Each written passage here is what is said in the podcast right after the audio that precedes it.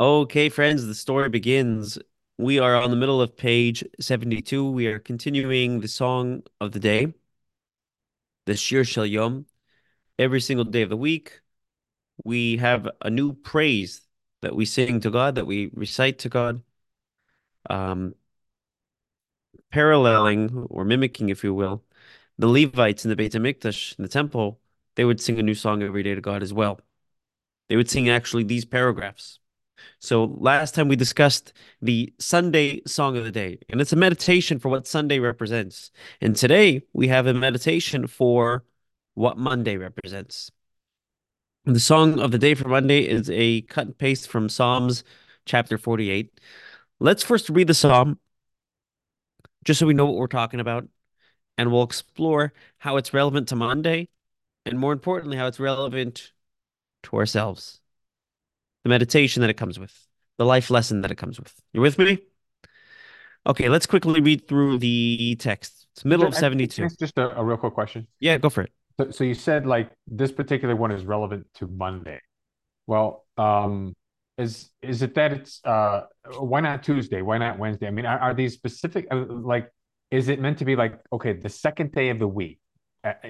Which whatever you want to call it, but the second day of the week. That's why it's relevant. That exactly. Exactly. Monday. Monday happens to be the second day of the week.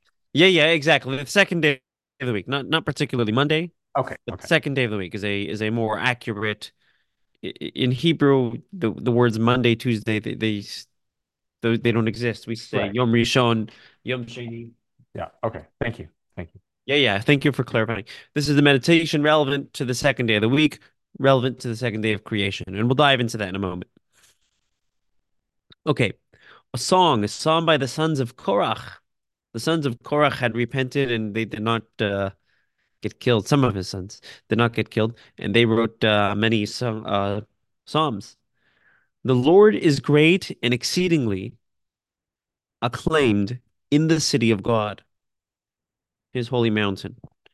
Beautiful in landscape the joy of the whole earth is Mount Zion on the northern slopes, the city of the great king. In her citadels, God became known as a tower of strength. For behold, the kings assemble. They advanced in concert to invade her. They saw the wonders of the Almighty and were astounded. They were terror stricken. They hasted to flee, trembling, seized them there pangs as of a woman in the throes of labor. They were crushed as by the east wind that shatters the ships of Tarshish. Okay, this is a little cryptic, but we'll unpack what we need to know soon. As we have heard, so have we seen in the city of the Lord of hosts, in the city of our God. May God establish it for all eternity. God, we have been hoping for your kindness to be revealed within your sanctuary. As your name, O God, is great, so is your praise to the ends of the earth. Your right hand is filled with righteousness. Let Mount Zion rejoice. Let the towns of Judah exult because of your judgments. Walk around Zion, encircle her. Count her towers, consider well her ramparts, behold her lofty citadels, that you may recount to a later generation. For this God is our God forever, and he will lead us eternally. Okay, any idea what this is referring to? This is referring to declaring Jerusalem as a sacred city and the mountain on which the Beit HaMikdash is on as a sacred mountain. This is a sacred space. Not to get too political, but this was uh, authored way before Islam was even a thought or a thought of a thought but uh, let the record stand.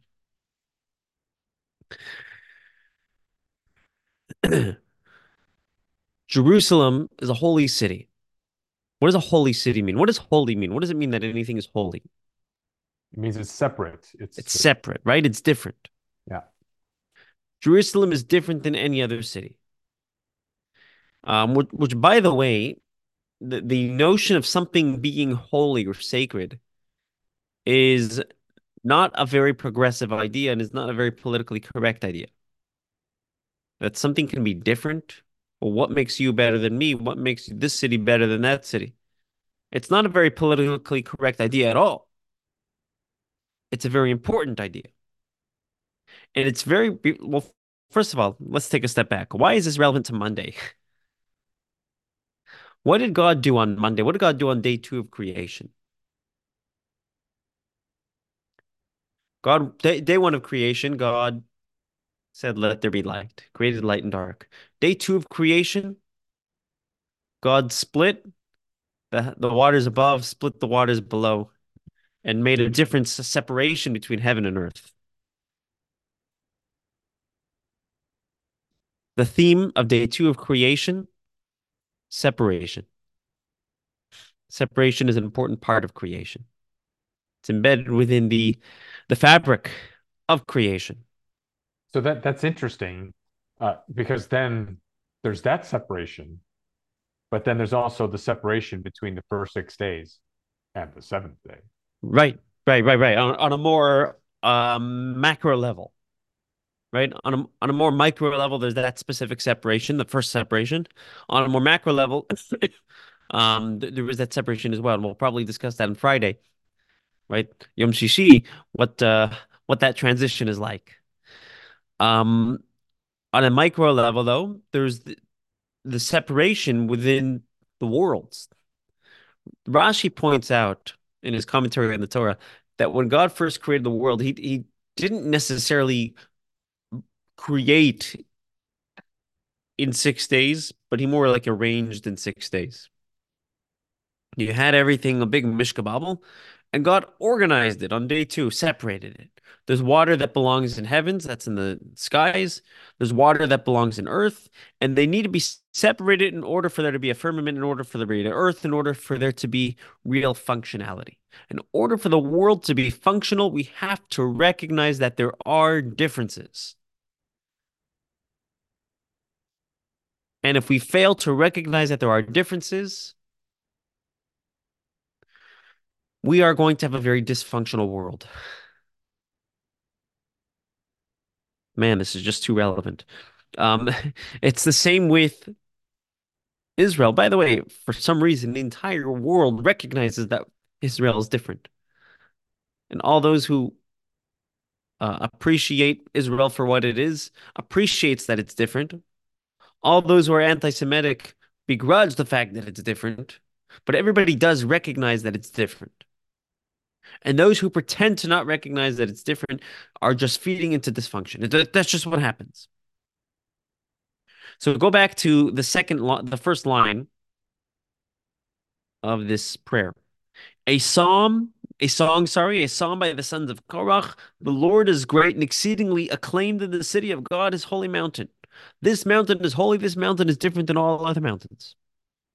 Similar to there being a difference between heaven and earth there's diversity within the realms of what's holy and what's not holy.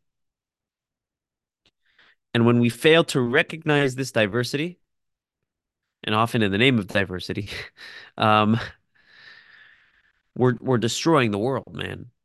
You know who the first to do this was, by the way? Ironic, Korach, the father of the author of these psalms. Because Korach Korach was Moses' cousin. And Korach led the entire revolt against Moses, saying that he's eating up the leadership for himself and his siblings. And that uh, why can't we all just be the same? Why can't we all just be equals? Why do we need an Aaron and a Moses and a Cohen and a Levi and a hierarchy and regular taxpayers? What this isn't fair. So he leads this entire revolt. You know what Dave Ramsey says? Every family has crazy. And if you don't think your family is crazy, then it's probably you. So Moses had this crazy cousin. Moses has this cousin, Korach. And Korach leads this entire revolt saying that we're all equals. There's no such thing as holy. We're all holy. When when uh, when we have our summer camp, I train our counselors with the importance of teaching kids a good work ethic and how to how to be a good winner and how to be a good for back of for lack of a better word a good loser at games. It's important because it's very hard to win if you can't lose. And it's very hard to lose if you can't win. There has to be differences. There has to be this is holy, this is not. This is weekday, this is Shabbos, this is mundane, this is sacred. There has to be. And if we fail to recognize that, we are lying to ourselves. We are digging our own grave like Korach. That's just what we're doing. The sons of Korach who had repented recognize that there is differences, that the mountain is holy, that this place is different. Similar to there being a difference between the waters above versus the waters below. What is in heaven versus what is on earth. There's a difference.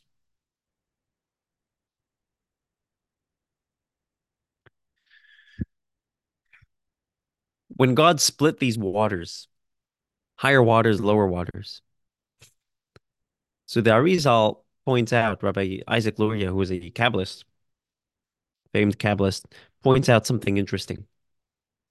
What is water referring to? He says water is a euphemism for something. We actually quote this in chapter one of Tanya. Water is a euphemism. Anybody Torah. know? Torah. What? Torah. Okay, so water is often a euphemism for Torah. Um, but there's another euphemism that we use water for. A little less common, probably. Pleasure. Water is a euphemism for pleasure. So there's the four elements: water, earth, wind, fire. Right? The earth is a euphemism for lethargy. The wind is a is a euphemism for emptiness. The fire is a euphemism for passion. Water is a euphemism for pleasure. And when God created the world, holy pleasure versus mundane pleasure, appropriate pleasure versus inappropriate pleasure, or pleasure that is centered around our mission and our purpose in life around God versus pleasure that is just self-serving was one big mishkabobble. Was one big mixture. And on day two of creation, God said if we want this world to be functional, we have to have clarity. Is pleasure a good thing or a bad thing? Yes. We have to create boundaries and parameters. We have to clarify that certain pleasures are good, certain pleasures are bad. Just like certain mountains are sacred, certain mountains are evil, certain domains are holy, certain mountains, certain domains are mundane. There's diversity. Certain people are good and certain people are bad. Unlike Korach's view, uh, we're all the same. It doesn't really matter. Certain pleasures reflect God, and certain pleasures are going to hide God. And the higher waters that God designated for the heavens, that represents sacred pleasure, holy pleasure, the pleasure that we have to engage spiritually, to help people, to experience love for our fellow or love for God. These are holy things. These are good things. These are important things. Right? Judaism can be very pleasurable and very enjoyable. Our relationship with God can be very pleasurable and enjoyable. And then there's other pleasures. Right? Everybody has their own imagination and their own Yetzer Hara, their own, their own evil uh, inclination. They're low pleasures. And this prayer was a reminder. We have to separate. We got to separate the pleasures. We have to categorize them and we have to become aware. We have to ask ourselves this pleasure I'm about to engage in, is it holy or is it not? Identify it. Okay, maybe I shouldn't be doing it, but am I even aware? At least what it is. Am I calling it out for what it is? On every single day of creation, I'll tell you a quick story before we get there. Rabbi Yosef Yitzchak Schneerson, who was the father-in-law of the Lubavitcher Rebbe, was meeting with a a chassid named Reb Moshe Gurary. They were having a little farbrengen together, saying l'chaim and sharing words of inspiration.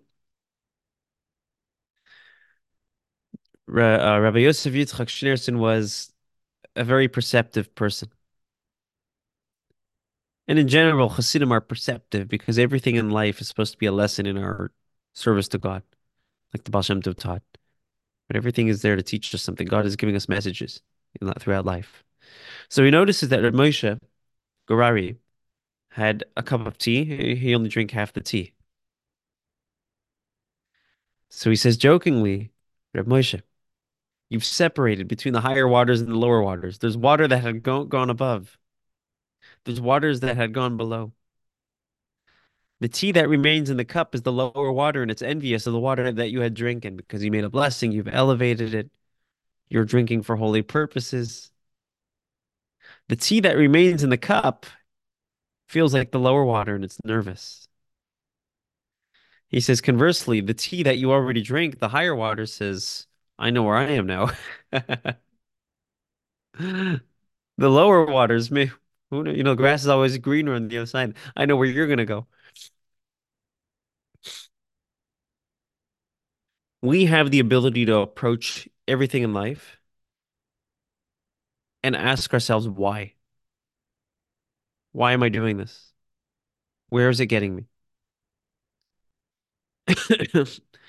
You know how you know if it's a holy pleasure, by the way, or if it's not? Is the focus the pleasure, or is there a deeper purpose? Is the pleasure just the byproduct? If I'm helping people, or if I'm doing a mitzvah, if I'm connecting to God, so the pleasure is a byproduct. But if the focus is the pleasure, maybe Freud was right. maybe it's the problem. Perhaps. Again, Judaism is not anti-pleasure because pleasure is uh, the the notion of pleasure is it's just a very deep part of you. It just has to be very clear.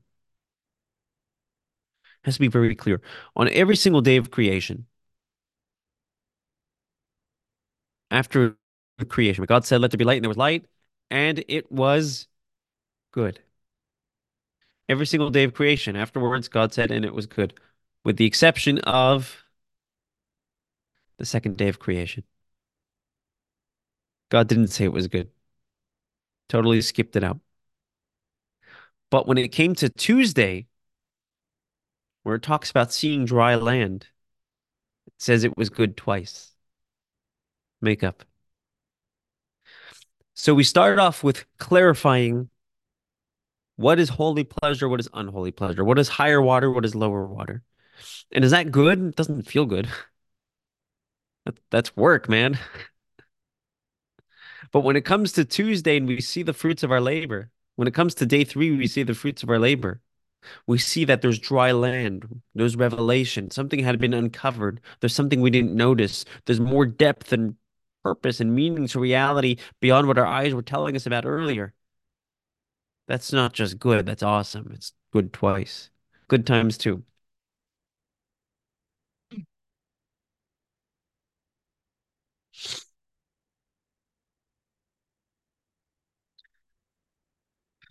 You know who the first people were that had to actually distinguish between these two pleasures? So on day two of creation, there was no people yet, right? So this was just philosophy. This is a theoretical idea that God embedded within reality. When did it become real? Adam and Eve. God instructs them, do not eat from the tree of knowledge. And you know what they did? They ate from the tree of knowledge. it was only like, but by the way, they only had to hold off until Shabbos. They were created on Friday. They were created three hours before Shabbos. They had to hold off for three hours. They couldn't do it. If they would have held off for three hours, it would have been Shabbos. They could have had their fruit and they would have been fine. They probably wouldn't have wanted it as much, anyways, right? That's usually how these things work. For three hours, you had one job refrain from a piece of fruit.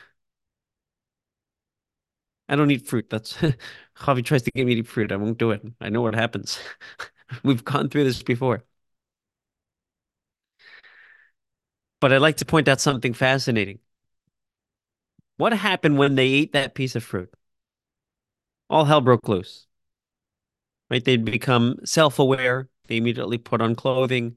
And just 10 generations later, God is already destroying the world because of the immorality that had developed from eating a piece of fruit. Why is eating a piece of fruit that bad? Well, I mean, look, let's look at it though, not as a punishment. Uh, it's a consequence. They indulged, and this is what happened, right? But here's the interesting thing. The Torah doesn't tell us what type of fruit tree this was. Why? So Rashi points out that it's a fig tree, and we know that because what did they put on immediately after eating from that piece of fruit? They put on fig leaves. So they covered themselves up with what they sinned with, which we often do, right? We cover ourselves up with with the the one causing us our, the problems. Rashi says the Torah doesn't want to tell us the fruit tree that it was a fig tree because what did the tree do wrong? Why defame an innocent tree? Which is a powerful lesson. The Torah doesn't want to defame an innocent tree, right? Don't defame innocent people. Other commentaries point out that the reason why it doesn't point the, the Torah doesn't tell us which tree it was is because it wasn't any particular tree.